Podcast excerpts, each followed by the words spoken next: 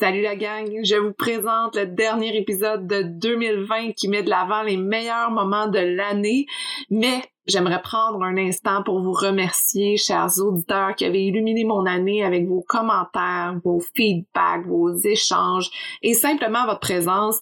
Si vous avez quelques secondes, n'oubliez pas d'aller ajouter votre note, votre avis sur la plateforme du podcast que vous écoutez présentement, parce que ces petites étoiles-là, ben, c'est ma façon à moi de me payer euh, pour toutes les entrevues, pour tout le travail que je fais. Alors, on commence le best-of de l'année 2020 avec du vrai girl boss, des femmes de fer incontournable. Vous allez entendre en premier Judith Fetzer de Cookit, une de mes mentors Penelope McQuaid, la photographe populaire Geneviève Charbonneau et nulle autre que Geneviève Evrel de Sushi à la maison. On les écoute de maintenant. Maintenant, je pense que justement, pour moi, une femme de fer, c'est une femme qui est justement très, très ambitieuse, mais qui embrace vraiment beaucoup ces qualités-là qui font en sorte qu'on euh, devient euh, limite plus solide que certains hommes en affaires. Mm-hmm. Est-ce que tu te sens appuyé par les femmes autour de toi en affaires ou c'est les hommes qui t'appuient ou tous en même temps? Tous en même temps, mais de par encore les proportions, tu sais, je trouve encore qu'il manque un petit push de grandiosité dans certains projets féminins. Mm. Euh, chose qui, c'est une caractéristique que je vois plus euh, chez, les hommes. Puis au, fil des années, je me suis vraiment fait mes, euh, mes, amis dans le domaine entrepreneurial qu'on, a comme les mêmes ambitions peut-être. Mm-hmm. Mais c'est encore quelque chose que, que on a encore du advocacy à faire à ce sujet-là, de voir plus grand. j'étais ambassadrice pour la Fondation Montréal Link il y a deux ans. La demande de subvention, tu, tu peux demander jusqu'à 15 000 subvention. Mm. La moyenne de subvention demandée par les hommes est de 15 000 La moyenne demandée par les femmes est de 8 000 mm. Donc, tu vois qu'il y a quand même, pour, pour, aucune bonne raison, à part le mm-hmm. fait qu'on est plus conservatrice, puis on veut pas comme abuser, puis genre, tu sais, c'est comme...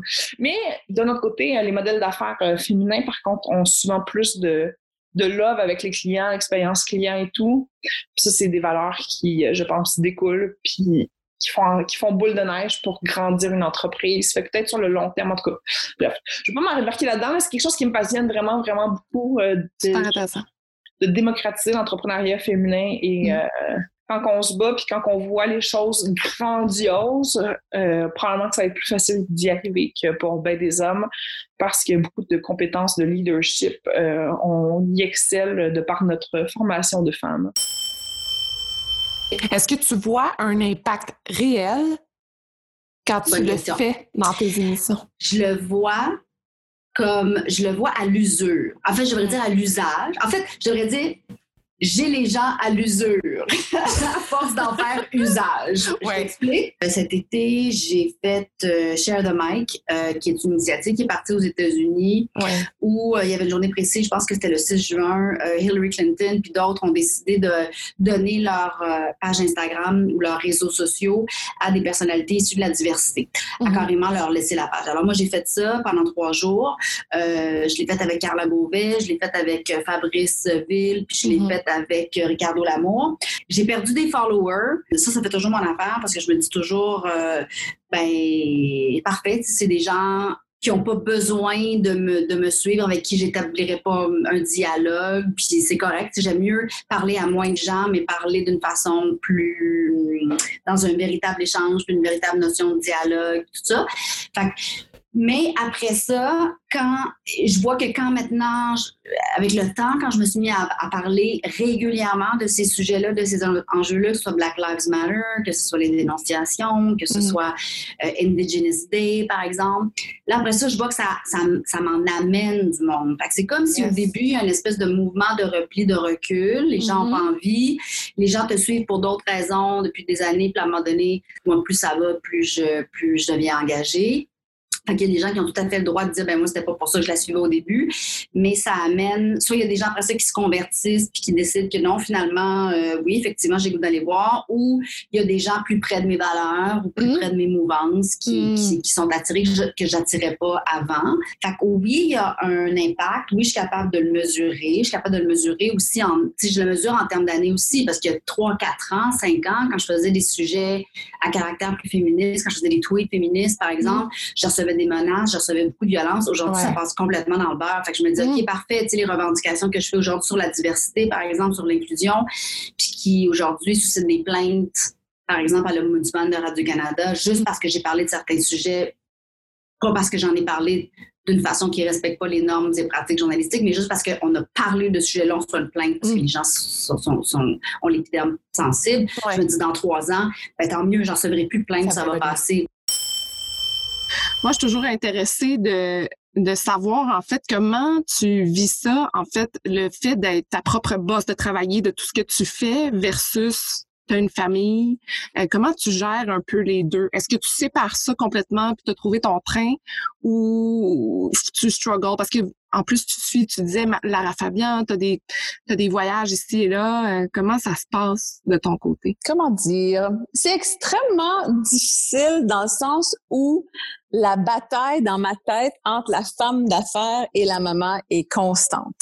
Mm-hmm. Euh, j'adore mon métier. Comme je te l'ai dit, c'était le plan A depuis que j'ai 14 ans et c'est tout ce que je veux faire et j'aime ça. J'aime ça être super occupée, être à gauche, à droite, un shoot à LA, un shoot au Mexique, un shoot Je capote. J'adore ça. Tu sais, je veux dire, à un moment donné dans ma vie, mais c'est drôle, je m'étais toujours dit, genre autour de 30, 31, moi, je vais avoir un enfant, une fille qui va s'appeler Simone un jour, mais je vais l'avoir mm. à 40 ans parce que je veux développer ma carrière puis faire ce que j'ai à faire puis c'est correct mm. d'avoir des enfants sur le temps maintenant.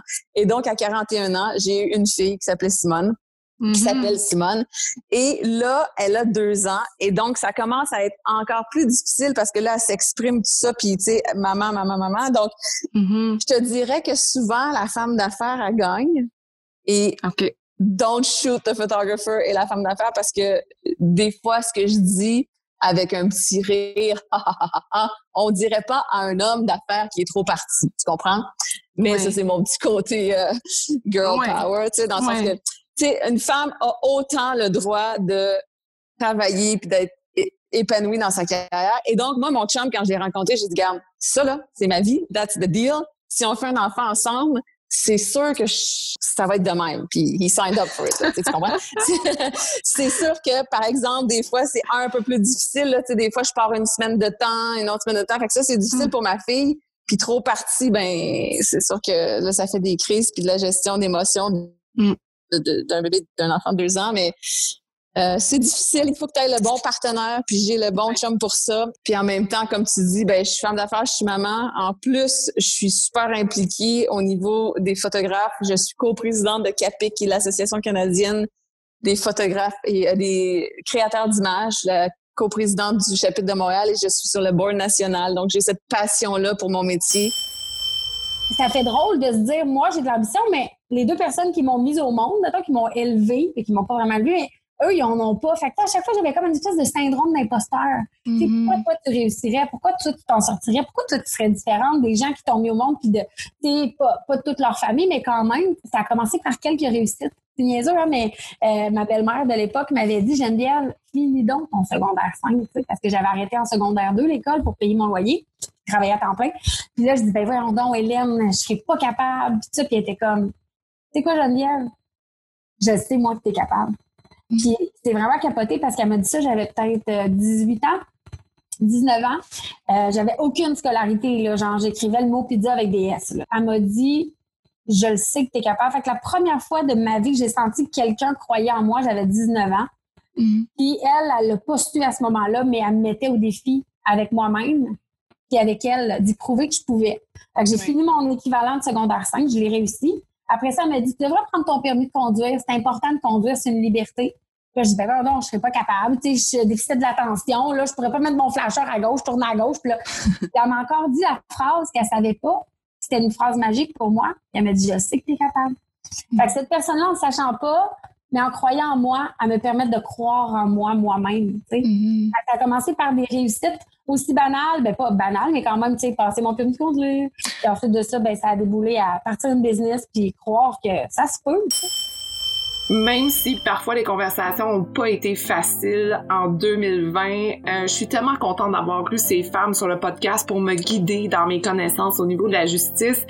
Et on va écouter Sophie Gagnon de Jury Pop et ensuite vous allez entendre Mélanie Tivierge du Why des femmes. C'est la complexité de tout ça qui nous a donné envie de, de sauter sur cette arène-là chez Jury Pop parce que en 2017, quand il y a eu euh, quand le mouvement, moi aussi, a, atteint le Québec, euh, c'était suite aux, articles concernant Gilbert Rozon puis Éric Salvaille. Mm-hmm. Ben, le lendemain de tout ça, il y a une des personnes euh, qui est victime de Gilbert Rozon qui a laissé un, message vocal chez Jury Pop, puis elle se disait, bon, ben là, j'ai parlé aux journalistes, mais qu'est-ce qui se passe après? Dans quoi mm-hmm. est-ce que je m'embarque? Puis si j'ai des droits à faire valoir, ben comment je m'y prends, puis par ailleurs, c'est lesquels ces droits-là? Dès le début, nous, on a commencé à travailler avec ce groupe de femmes-là qui, qui depuis est, est désormais connu comme étant les courageuses. Puis une chose qui vraiment nous a sauté au visage, c'est, quand on s'assoit puis qu'on cherche sur Google là, agression sexuelle, recours, on va avoir des résultats de recherche qui proviennent de la France, de la Suisse, des trucs qui sont plus à jour.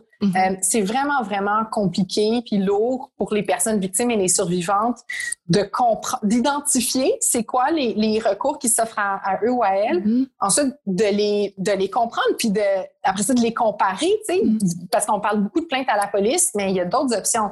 Tu peux euh, intenter une poursuite aux petites créances. Si ça se déroule au travail, tu peux aller à la CNESST. Y a de la discrimination, tu peux aller à la Commission des droits de la personne et de la jeunesse. Mm. Bref, il y en a beaucoup. Mm-hmm. Euh, puis nous, le mandat qu'on s'est donné chez Jurypop, c'est euh, de créer un guichet unique de services juridiques mm-hmm. où tout le monde qui vit des violences à caractère sexuel peut cogner à notre porte puis avoir accès à un avocat ou une avocate de son choix avec qui elle va pouvoir parler gratuitement, confidentiellement, Mm. Pour, pour comprendre ses droits, toutes ses options, puis si elle le décide, ben de, d'entamer des démarches juridiques. Mais je pense que c'est le point important que tu viens de dire, c'est de façon confidentielle et très intime parce que couper ta parole, mais c'est vraiment pas facile parce que dépendamment dans quel milieu on est, quand moi je vais prendre la parole face à ces inégalités-là, euh, parfois autour de nous, on, on les ressent moins on n'est pas dans peut-être dans une une place où la, la, communauté autour de nous, euh, euh, on, la voit vraiment au grand jour. Là. Donc, plusieurs personnes vont me répondre, ben voyons, mais non, c'est plus comme ça à Montréal ou c'est bien mieux maintenant. Puis donc, euh, parfois, j'ai l'impression que ce, ce sentiment-là se fait moins voir mm-hmm. quand on n'est pas intéressé par le sujet et quand on essaie d'en parler puis justement de faire comme non non ça existe c'est pas facile de de, de porter raison. cette parole. tu as tout à fait raison. Puis moi, je dis souvent que notre plus grand euh, défi euh, au Québec ou au Canada, c'est de penser collectivement que l'égalité est atteinte. Tant qu'on va être pris avec cette conception-là, ça devient euh, très, ça rend ça encore plus ardu de faire des, des, des avancées ou d'améliorer certaines situations. Puis quand je dis qu'il y a des qu'il reste beaucoup de travail à faire puis qu'il y a plusieurs euh, inégalités qui subsistent, je suis pas en train de dire qu'on n'a pas progressé. c'est ça qui mm-hmm. je pense que c'est important que les gens comprennent aussi. Il y a une nuance, tu Est-ce que est-ce que c'est mieux d'être une femme à Montréal en 2020 que que qu'en Inde? Oui, bien sûr, tu sais. Puis est-ce que c'est même aux États-Unis dans certains États ou que même aux États-Unis effectivement. Oui, est-ce que c'est mieux aujourd'hui qu'en 84 ou qu'en 62 Bien sûr, tu sais. Oui. Mais euh, présentement au Québec, à Montréal, l'âge moyen du recrutement euh, des jeunes filles à des fins d'exploitation sexuelle, c'est 14,7 ans. On recrute des filles dans les cours d'école à la fin du primaire et au début du secondaire. Et l'exploitation sexuelle, c'est euh, ça a remplacé euh, le commerce de la drogue sur le marché noir parce que c'est plus difficile de, de, de se faire pincer euh, parce qu'on on agit comme si c'était notre blonde, en guillemets. Euh, hmm. Il y a moins de risques pour les exploiteurs de faire le commerce d'une jeune fille adolescente que de faire le commerce de la drogue. Tu sais, c'est des choses qui se passent à Montréal présentement. Donc, il y en a plusieurs des, des, des faits pour appuyer tout ça. Euh, puis parfois, il faut être un peu raide. oui. avec des avec des données comme ça, souvent les gens font comme oh ok. Euh, ouais, ben là je viens de tomber un petit peu en bas de ma chaise.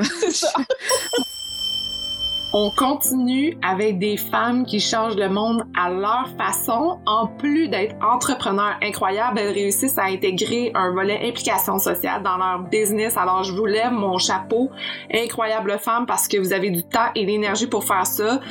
C'est pas rien. Donc, on commence avec l'entrepreneur social Carla Beauvais. On continue avec Nancy Cowett de Little Yogi. Vous allez aussi entendre Sarah Baudouin de Jibou. Et on termine avec l'influenceur et propriétaire de Petite and Bold, Josiane Konaté.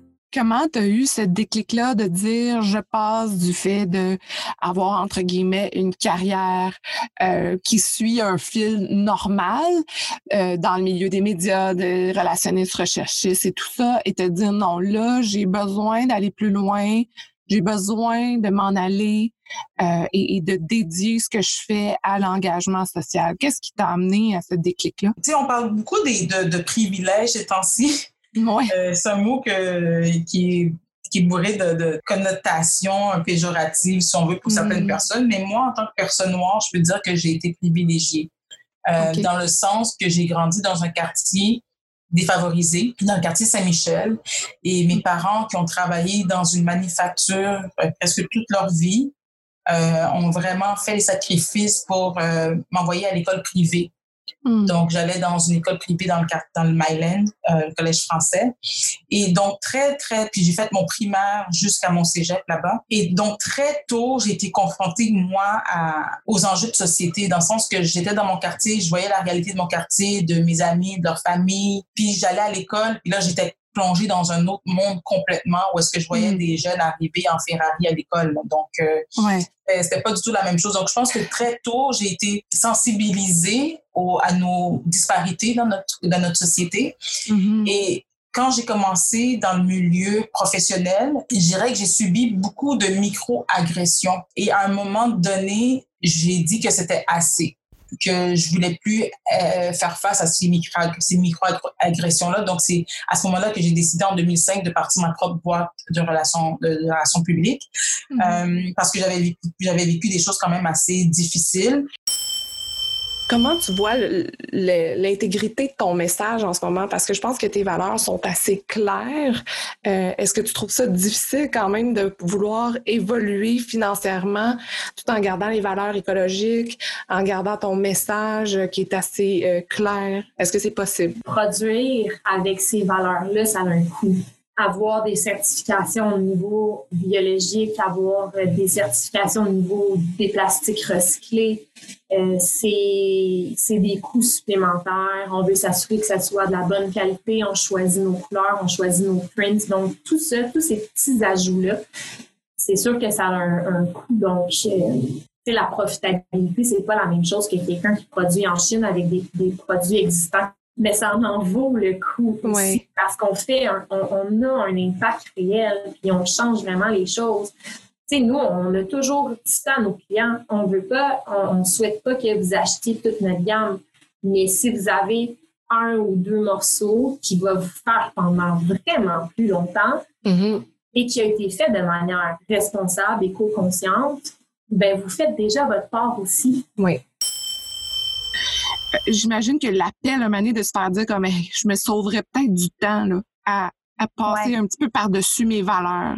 Est-ce que c'est difficile de pas se laisser tenter par ça ou pour toi c'est très, très clair et tu as peut-être installé euh, une façon de faire qui fait que c'est, c'est très clair finalement? Ben, en fait, euh, pour moi, c'est très clair. Cette partie-là qui est faite par les retraités, moi, je me vois pas dire à ces femmes-là, hey, on arrête de faire ce programme-là parce que je vois tellement que ça leur apporte, là. Puis, tu sais, c'est, pas une question marketing ou quoi que ce soit, mais c'est une question vraiment strictement euh, ces femmes-là, je les côtoie, euh, ils viennent à l'atelier à chaque deux, trois semaines. Euh, quand, là, tu sais, récemment, là, on est après Noël, puis là, euh, on, a, on a plus de laine, toute la production est faite pour la fin de l'année. Puis, pas falloir qu'ils attendent quelques jours, semaines avant que tout soit, toutes les prévisions soient faites pour l'année prochaine. Je vois dans leur je vois qu'elles sont très déçues de pas pouvoir tricoter. Tu sais. Ah. C'est comme ça vient dans leur euh, ça vient dans leur quotidien. Puis euh, je, je, vois l'impact positif que ça a pour elles. Tu sais. Mm. C'est pas des femmes qui sont démunies du tout. Là. Il y en a là-dedans qui sont euh, ben, tu sais, qui ont plein de passion puis tout ça, mais je vois que ça leur amène vraiment un sentiment euh, ben, peut-être d'accomplissement, peut-être aussi que c'est fun. On aime ça, les humains, travailler nos mains. Là. Je pense qu'il y a Oui. quelque chose de, de primaire là-dedans. Là. C'est qui fait en sorte que qu'on se différencie, tu sais, parce que oui, euh, nos, nos trucs par rapport à, à d'autres entreprises se, se détaillent un peu plus cher, mais en même temps, euh, effectivement, elles sont toutes uniques, elles sont faites à la main. Il y a, tu sais, il y a le temps, il y a, on écrit sur chacun des étiquettes et qui, qui, qui le fait. Ça fait vraiment partie intégrante, on dirait, de l'entreprise. Euh, euh, je me vois pas euh, arrêter de, de produire ces items-là qui sont devenus comme nos classiques. Puis à côté, on produit maintenant euh, des produits qui sont justement cousus à la machine, qui sont plus rapides à faire, qui sont euh, potentiellement un peu moins chauds aussi parce qu'ils sont pas en laine. Et, et tu les ramènes ici au Québec? Est-ce que c'est comme ça que ça fonctionne? Ben, en fait, ça, c'est la, la boutique en ligne maison Petite and Bold Oui. qui est née, euh, ben, comme qui est née, que j'ai lancée en 2017. Puis euh, ça, c'était ça, c'est moi seule qui suis euh, la propriétaire. Pour moi, c'est un petit rêve qui, qui est devenu réalité Mhm. parce que c'était euh, vraiment de mettre de l'avant l'arti- l'artisanat euh, ouest-africain et on, Mhm. on espère comme étendre un peu plus euh, parce que là, on commence avec l'Afrique de l'Ouest, mais on espère étendre avec euh, d'autres pays euh, africains. Mais c'était vraiment de mettre de l'avant le savoir-faire euh, des artisans, fait que partager au fond la culture africaine et Mhm. faire découvrir ça par d'autres communautés. Euh, fait que par exemple, sur Maison Petite and Bold, il y, a des, il y a des foulards qui sont faits avec du wax, des paniers qui sont faits à la main euh, au Sénégal par des artisans. Euh, fait que c'était vraiment, tu sais, le travail à la main. D'une part, c'était vraiment d'être euh, comme une vitrine de l'artisanat africain euh, Mhm. au Canada puis un peu partout dans le monde parce qu'on livre partout dans le monde. Ah, OK. C'était aussi les, les partenariats avec les artisans qui me tenaient à cœur parce Mhm. que euh, ce sont des personnes qui travaillent tellement, tellement fort. Euh, Mhm. la plupart du temps, c'est c'est- c'est le travail qu'ils font pour nourrir leur famille. Euh, fait que c'est super important pour eux euh, d'avoir une source de revenus. Puis pour moi, pour, moi, je me disais, tu sais, je suis pas comme euh, Mère Teresa, là, je viens pas les sauver, mais ça, c'est c'est devenu comme une source de revenus constante pour Ah, eux. Tu vois, parce qu'on établit une belle relation, puis après, tu sais, je vais continuer à commander si les items marchent très bien, ça se vend bien. Mm. Mais je continue à commander avec les mêmes personnes. C'est- vraiment une belle relation qu'on développe avec euh, les artisans. Tu sais, j'en Oui. ai- on, on s'écrit sur WhatsApp, euh, on s'envoie des photos. euh, par exemple, les boucles d'oreilles que je porte, que, que ben, ils peuvent pas voir là, mais c'est disponible sur. OK. Euh, c'est moi qui, qui ai fait comme le design à la main, puis j'ai Mhm. je suis entrée en contact avec l'artisan qui, qui a travaillé ça avec du, du, de l'argent. J'en profite pour vous dire que tous les extraits que vous entendez présentement, vous pouvez écouter les entrevues intégrales sur toutes les plateformes de podcast et j'ai également mis tous les liens des entrevues dans la description euh, du podcast, donc n'hésitez pas à aller cliquer sur les liens. Les prochaines femmes de fer m'ont donné du courage et de la lumière. C'est le temps de s'affirmer, de trouver notre féminin sacré.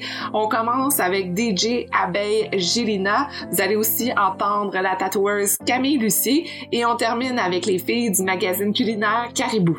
Qu'est-ce qui te pousse à te réaliser dans cet univers-là? Est-ce, que tu as besoin de cette vibe-là en tant que DJ? Ta question est parfaite en ce moment même Mm. parce que je n'ai jamais été aussi poussée et motivée à me réinventer le plus possible. Mon désir, c'est d'apprendre puis d'aller plus loin. Euh, et là, j'ai pas le choix en ce moment avec ce qui se passe. Au début de la pandémie, ça m'a pris un bout de temps. Tu sais, je voyais beaucoup de DJ qui faisaient des lives sur euh, Instagram et Facebook au départ. Puis j'étais comme, oh wow, je les trouve tellement courageux. Moi, je suis comme, j'ai pas d'énergie, là. Tu sais, je-. Ouf, je- j'essayais de comprendre ce qui se passait, de d'avoir l'énergie euh, positive à la maison avec mon mari, mon Mhm. fils. Euh, bon, je n'avais pas, assez pour donner aux autres. Ouais. J'étais trop dans l'incertitude. Ouais. Maintenant, une fois que j'ai accepté l'incertitude, que je suis retournée à mon sais, bon vieux, euh, ma bonne vieille phrase de un jour le jour, être dans le moment Mhm. présent, qu'est-ce qui me fait du bien maintenant? Ben, c'est de danser, c'est d'écouter de la musique, c'est de connecter avec mon petit monde à la maison, c'est de rire, c'est d'avoir du fun. Et là, je me suis, tu sais, arrangé mon petit studio dans mon sous-sol. J'ai eu des petites sessions avec moi-même où, tu sais, j'ai dansé, j'ai écouté de la musique, pas pour les autres, pas pour plaire à la crowd, mais à moi. Puis j'étais comme, oh, ça me fait tellement du bien que j'ai besoin de partager ça. Et c'est devenu et je l'ai fait de manière naturelle et organique, pas parce que je dois avoir des likes, je dois être populaire. Tant mieux si ça a marché pour d'autres, mais moi, je n'étais pas capable de le faire. Il a fallu que je ressente un besoin vraiment, euh, je sais pas. Euh, ouais. ouais. Et une fois que je l'ai fait, j'ai commencé à faire des lives. Euh, au début, c'était effectivement Instagram, Facebook. J'ai trouvé ça vraiment cool. Bon, là, avec le temps, ce qui est arrivé, c'est que ces plateformes-là, ah ça, a été quand ton moment où tu t'es dit là, non, je suis plus une imposteur, je suis une tatouée? Ben ça, c'est venu avec beaucoup, beaucoup de reconnaissance euh, de mes clients, entre autres. Euh, quand on te donne une visibilité, que tes clients sont satisfaits, puis que tu le bouche à oreille, tu as plus de demandes. Fait que nécessairement, si tu es en demande, tu te dis, hey, ben tu sais, les gens, ils veulent mon travail. Mm. Fait qu'il y a ça, honnêtement, merci à mes clients. Puis euh, une reconnaissance dans le milieu aussi. Moi, je pensais que j'étais nobody puis que personne ne savait j'étais qui. Puis là, à un moment donné, je me suis rendu compte qu'il y a certains tatoueurs qui savaient j'étais qui. J'ai eu des demandes à travailler dans des shops, à avoir des mmh. offres de comme, hey, on aimerait ça t'avoir dans notre équipe. T'es comme, ah, ben, j'ai une reconnaissance, tu sais, on me considère, tu sais. Ouais. Puis euh, sinon, j'ai fait une formation en salubrité. J'étais correcte dans les normes sanitaires dans mon travail. Fait que, tu sais, mmh. ça, ça vient avec. Euh, un petit peu plus de crédibilité aussi. Mm. Puis euh, c'est toutes des choses comme ça qu'à un moment donné, tu fais comme Ah, ben je pense que je suis correcte. Il y a ça, puis les dernières années aussi, il y a eu plus de shops à la maison. Mm-hmm. comme moi, des studios privés qui n'avaient pas peur de se montrer puis qui se faisaient aussi valoriser puis nommer. Mm. Fait que je me suis dit, OK, ben c'est... On est là, on a, on a droit à notre place, nous aussi. Ouais. Comment tu t'es dit là, ça c'est mon style, c'est ma façon de faire des tatous? Comment t'as trouvé ça? ça, c'est dur, mais ça, c'est dur même pour un illustrateur, comme mm. de dire qu'on a un style. Moi, c'est, je pense, c'est venu entre autres parce que les gens ils ont commencé à me dire oh, on reconnaît ton travail, on ah. connaît ton coup de crayon. Ça, c'est du Camille Lucier, puis t'es comme Ah ouais, ok tu sais, OK, je peux me démarquer, on, me reconnaît, ça, c'est toi, tu sais. La première chose, si tu veux trouver ton style en tatou, je crois que c'est de le trouver en dessin parce qu'un ne vient pas sans l'autre. Mm-hmm. Dans le fond, en tatou, je ne tatoue que des choses que je sais dessiner. Tu sais, mettons, depuis que je suis petite, je, j'ai jamais fait des dessins en couleur. Je ne travaille pas la couleur.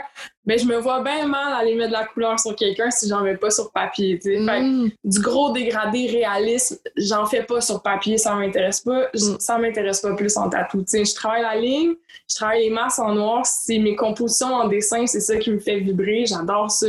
Mm. Des styles un petit peu plus BD à la limite. Mais c'est ça que je vais amener en, en tatou. Je pense qu'il est là, mon style. Mon style, on dit de mon style de tatou que c'est un style qui est très comme presque de l'illustration. On dirait que je dessine sur les gens. C'est vrai. Je crois. Ouais. Je crois. Oui, je parlais dernièrement avec euh, Judith Fedzer de, de Cookit et elle me mm-hmm. disait souvent quand elle, elle, rencontrait des femmes, et même elle, elle se prenait en exemple de dire on a de la difficulté à voir grand. On, on n'ose on pas nécessairement aller plus loin ou demander plus d'argent. elle mm. faisait partie d'un jury là, pour amener euh, des entrepreneurs à demander des bourses.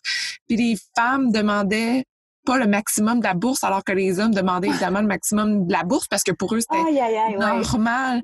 Et ça, ça l'avait beaucoup marqué de dire, ben voyons les filles, pourquoi qu'on est, on se dit pas, ben moi aussi je vais demander le, le total de la bourse, puis euh, tu sais, je pense que c'est ça. On essaie toujours, on se dit toujours, ah oui, mais on a-tu vraiment besoin? Ben, je pense qu'on se reconnaît complètement dans ce que tu viens de dire. Puis je pense qu'on est beaucoup en train d'apprendre de ça. Puis euh, je pense qu'on apprend ce que Caribou vaut aussi, puis notre expertise, puis euh, notre, notre réseau et tout ça. Puis souvent, il faut qu'on se le rappelle parce que l'exemple que tu viens de donner est criant de vérité, je pense, même pour nous. On est, on est toujours un peu euh, mal à l'aise de demander le maximum ou on a toujours peur que par exemple, dans une soumission, que les entreprises trouvent qu'on, que c'est trop cher. Mais là, à un Mhm. moment donné, en, en faisant, par exemple, des soumissions ou en demandant des bourses, puis là, on les a toujours sans négociation. Fait que là, on dirait qu'on réalise que, ah, ben là, finalement, on aurait pu demander peut-être plus. Fait que, tu sais, puis, puis, puis aussi, souvent, ben, en- par exemple, dans des mandats, ben, on dépasse les heures prévues, il y a des imprévus, tu sais. Donc là, finalement, on se retrouve souvent perdante, là, dans, dans, dans ce qu'on a euh, facturé. Euh, fait que je pense que depuis un an, ça, puis on est trois, donc c'est une force parce que euh, s'il y en a une qui est comme, ah, ben là, on va diminuer un petit peu notre demande, c'est trop cher, ben là, les deux autres peuvent être comme, euh, ben non, on va demander plus cher, puis si ça fait pas, ils vont négocier, tu sais. Oui. Euh, puis on va être ouverte à négocier, là, il n'y a aucun problème à le faire, tu sais, mais de, s'évaluer à la baisse. Effectivement, je pense qu'il y a beaucoup d'entrepreneurs femmes qui font ça, puis on en Mm. fait partie, mais on, on tend à, à améliorer cet aspect-là. Mais je pense Reconnaître autre aspect, Ouais. oui, exact. Puis un autre aspect, c'est je pense qu'on attend d'être on attend d'être prête, tu sais, d'être- on, on attend d'être de dire ah moi je les ai toutes ces compétences là, là donc là Oui. je peux le faire. Mais tu sais, je veux dire je vais généraliser, mais je pense qu'un homme va dire Ah, moi, j'en ai une couple, là, je vais m'essayer, puis si je l'ai, tant mieux. Mais nous, on dirait qu'on se dit Ah, il faut que j'aille toutes ces compétences-là pour pouvoir aller à ce stade-là. Pour Alors pas avoir que- le syndrome de l'imposteur, peut-être dire Ah, ben, je n'ai pas toutes les compétences, donc qui suis-je, moi, pour euh, aller dire quelque chose ou d'aller de, de, de demander de l'argent pour tel service alors que je suis pas nécessairement euh, toute formée pour être capable Exact. de demander. euh, Voilà. Exact, mais c'est comme ça qu'on va apprendre aussi à un moment donné. Puis je pense qu'on est assez intelligente pour euh, s'entourer, puis aller chercher des gens qui vont nous le montrer ou qui vont nous aider dans, dans ça. Donc, si on veut à un moment donné apprendre et grandir, ben il faut apprendre à, à se faire confiance. En effet. Alright, sortez vos calepins et vos crayons, c'est le temps de prendre des notes pour 2021. Les prochaines femmes vous donnent des trucs incontournables pour se centrer et trouver son chemin pour la prochaine année. On commence par Daniel Dano de Cardio Plein Air. On continue avec Dr Sophie Maffolini qui nous parle de pleine conscience. Et on termine avec nul autre que l'entraîneur des stars Val Desjardins de Pump Fitness. Mon, mon plus grand truc, je te dirais, moi, c'est mon Miracle Morning le matin. En français, ça s'appelle Tout se joue avant 8 heures. C'est un livre qui te dit, euh, tu peux le faire en une heure, tu peux le faire en six minutes, tu peux le faire en dix minutes. Moi, je fais deux minutes par action. Ça s'appelle les Savers. Savers, moi, j'ai décidé de pas faire le S-A-V-E-R-S d'une shot. Je fais le S-A-V le matin, puis je fais le A-R-S le soir. S le matin pour silence. Je m'assois sur mon coussin de méditation et je suis en silence. Après ça, le A, c'est affirmation. Je fais des affirmations et ça, ça fait partie de ma vie depuis longtemps, longtemps. V, visualisation. Alors, je visualise tout le temps où je veux m'en aller, où je veux que l'entreprise soit. Pendant le COVID aussi. Puis souvent, c'est dans cette période-là qu'il me vient plein d'idées, qui germent des choses. Le soir, je vais faire le ARS. E pour exercice. Là, c'est vraiment mon entraînement que je vais faire. Le R, c'est pour reading en anglais, donc lecture. Je lis de, de la lecture inspirante des chefs d'entreprise, justement, qui ont vécu des choses plus dures, des biographies. Et le S, c'est scribbling. Et moi, le soir, ça, ça fait depuis 2000 que je fais ça. J'écris 10 gratitudes à tous les soirs. Mm. Puis quand tu écris 10 merci, là, ça te rattache qu'il n'y en a pas juste du négatif qui vient d'arriver dans ta journée. Il y en a du positif. des collègues, même le travail, on pense toujours à tout ce qu'il y a autour, mais on pense plus à nous. Et le moment où on se tourne vers nous, en tout cas, moi, ça a déclenché ça. Je me suis dit, mais je, je suis égoïste, là. Sais, je prends du temps pour moi, mais ça veut dire que je ne le mets plus sur les autres. Comment on passe par-dessus ça? Est-ce que ça, est-ce que ça parle? C'est peut-être juste une expérience personnelle, là, ce que je te dis, mais Ah, ben oui, j'entends ça souvent, hein, parce Ouais. que dans le programme en ligne, justement, euh, les gens font ça pour prendre soin d'eux. Puis là, il y a justement le, le programme d'égoïsme qui, qui est enclenché parce Oui. qu'on apprend que prendre soin de soi, c'est être égoïste parce qu'il faut prendre soin des autres. Donc, c'est ça qu'on apprend. Mm. Euh, mais pour moi, j'ai guéri de cette blessure-là. oui. Euh, j'ai j'ai déprogrammé ça de ma tête quand c'est quand c'est devenu une, une question de vie ou de mort. Hein. C'est soit je prends soin de moi ou soit je meurs. Fait que là, euh, on n'a plus le choix, OK? Et euh, je me rappelle, quand j'ai fait, pris cette décision-là, je me suis rendu compte, OK, je vais prendre soin de moi d'abord, prendre soin des autres ensuite. Mhm. M'aimer d'abord, aimer les autres ensuite. Et euh, c'est comme ça que j'ai commencé à aborder mon quotidien. Puis euh, j'ai commencé, pour prendre soin de moi, j'ai commencé à me lever à 4h30 à tous les matins. Mais ça, c'était un peu intense, mais euh, ça m'a vraiment fait du bien. Hein. Je me levais à 4h30 à tous les matins. Je faisais une routine matinale de 3 heures juste pour moi. Puis après ça, j'allais à l'hôpital. Puis là, je pouvais prendre soin des autres parce que je m'étais donné d'abord. Donc, c'est de remplir notre tasse. Puis on va donner à partir d'une tasse qui déborde. Si on essaie de donner à mm-hmm. partir d'une tasse qui est vide, ben on, a toujours l'impression de d'être essoufflé puis d'être à bout de souffle, alors que quand on remplit notre tasse d'abord, puis on donne à partir d'une tasse qui déborde, mais on est beaucoup plus présent, euh, on a plus de plaisir à faire ce qu'on fait, euh, puis on est beaucoup plus au service des gens. Donc, c'est une illusion que de prendre soin de soi, c'est égoïste, parce qu'en fait, quand on commence à prendre soin de soi, ben, on invite les gens aussi à prendre soin d'eux. Donc, ça, c'est une première chose. Donc, on va inspirer les gens à aussi prendre soin d'eux et on est plus disponible aussi pour être vraiment présent pour les autres. Hmm. Puis les gens aussi, tu, parlais du bavardage qu'on a dans la tête. Une des choses qu'on parle souvent dans la pleine conscience, c'est « Ah, mais moi, je suis pas capable. Moi, j'ai essayé deux minutes, là, puis j'ai trop trop de choses en tête, euh, je peux pas faire ça. Là. Moi, c'est pas pour moi.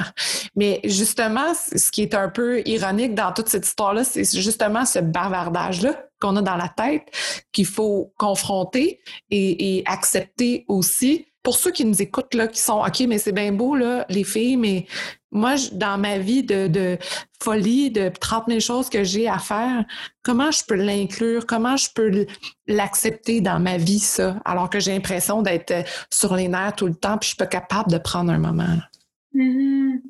Oui, mais ça, c'est un gros mythe, hein, euh, qu'on n'est pas capable de méditer parce que ça roule vite dans notre tête. Ouais. Euh, en fait, quand ça roule vite dans notre tête puis on essaie de méditer, c'est juste d'observer que c'est là. Donc, mhm. c'est d'arrêter de, lutter puis de vouloir avoir le calme. Parce que ce qu'on veut, en fait, ce qu'on pense, c'est qu'il faut être dans le lac absolument dans notre tête, c'est une grosse tempête dans, la mer, puis nous, on va être dans le lac. Donc là, ça nous crée de la résistance puis de la frustration. Alors que si on fait juste observer que, OK, il y a une tempête sur la mer dans ma tête aujourd'hui, c'est correct. Puis plus qu'on développe une relation comme ça avec euh, nos pensées, plus on arrive à s'en détacher, puis là, on peut atterrir dans le lac. Donc, c'est vraiment un entraînement. C'est un entraînement euh, de notre mental, c'est un entraînement de notre cerveau. Donc, c'est comme euh, on s'entraîne, on entraîne notre corps, on fait de l'activité physique, mais ça, c'est de l'activité pour notre cerveau. Pour les gens qui nous écoutent en ce moment, je ne sais pas si tu peux nous donner des trucs, cinq mouvements faciles à faire à la maison, que ben, on dit mouvement, étirement, façon de penser ou de voir les choses pour bien se mm-hmm. sentir. Qu'est-ce que tu nous proposes? Je, peux te donner un, ou deux conseils de chaque, euh, chaque volet. Pour la nutrition, je dis tout le temps aux gens de, comme, de boire de l'eau. Pour moi, c'est super important, c'est number mm. one on est mal hydraté. Euh, donc, vraiment, de nettoyer le système à chaque jour, un à deux litres d'eau, ça, c'est number one. OK? Mm-hmm. Puis, je demande tout le temps aux gens de bien boire de l'eau, de manger plus de légumes. Mm-hmm. Ça, c'est vraiment simple du côté nutrition. Ensuite, du côté mental, le, vraiment le début là, de, du bien-être mental pour moi, c'est d'apprendre à arrêter, Mm-hmm. et d'être dans le silence. Puis c'est pas d'arrêter de réfléchir, de penser, c'est juste de, de reconnaître qu'on n'arrête jamais de réfléchir, penser puis de se parler. c'est comme pas sain, tu sais. Mm-hmm. On s'entend. Euh, donc c'est vraiment de mettre un timer, de prendre son téléphone, puis de mettre soit une chanson de cinq minutes. Mm-hmm. Euh, ou dans le silence. Moi, personnellement, je préfère la musique. Le silence, euh, je trouve ça un peu intense. Donc, c'est d'arrêter pendant cinq minutes, tu mets ton timer, ou une chanson de cinq minutes, puis d'être juste still. Mm-hmm. juste de s'arrêter. Ensuite, par rapport au mouvement, moi, il y a les cinq mouvements de base qu'on retrouve dans tous les entraînements. C'est vraiment euh, la planche.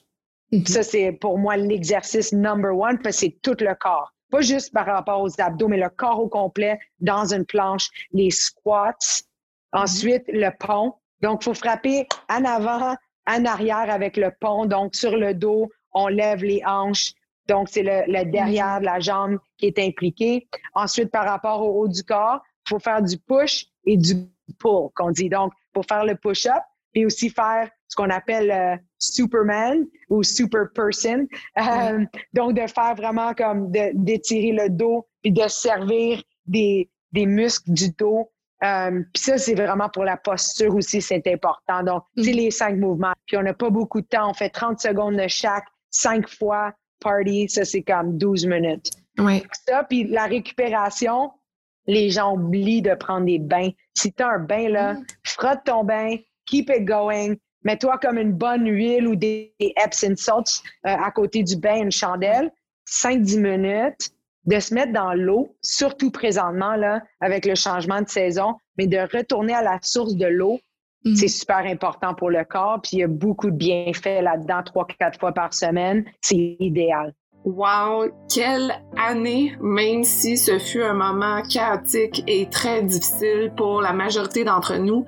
Euh, je vous mets au défi de trouver une seule chose pour laquelle vous avez la gratitude cette année. Prenez un petit moment, concentrez-vous sur cette chose-là, ça fait vraiment du bien. Et pour moi, j'ai de la gratitude pour votre écoute. Je vous souhaite une année 2021 douce et lumineuse. On se revoit sans faute l'année prochaine. Ciao, ciao tout le monde.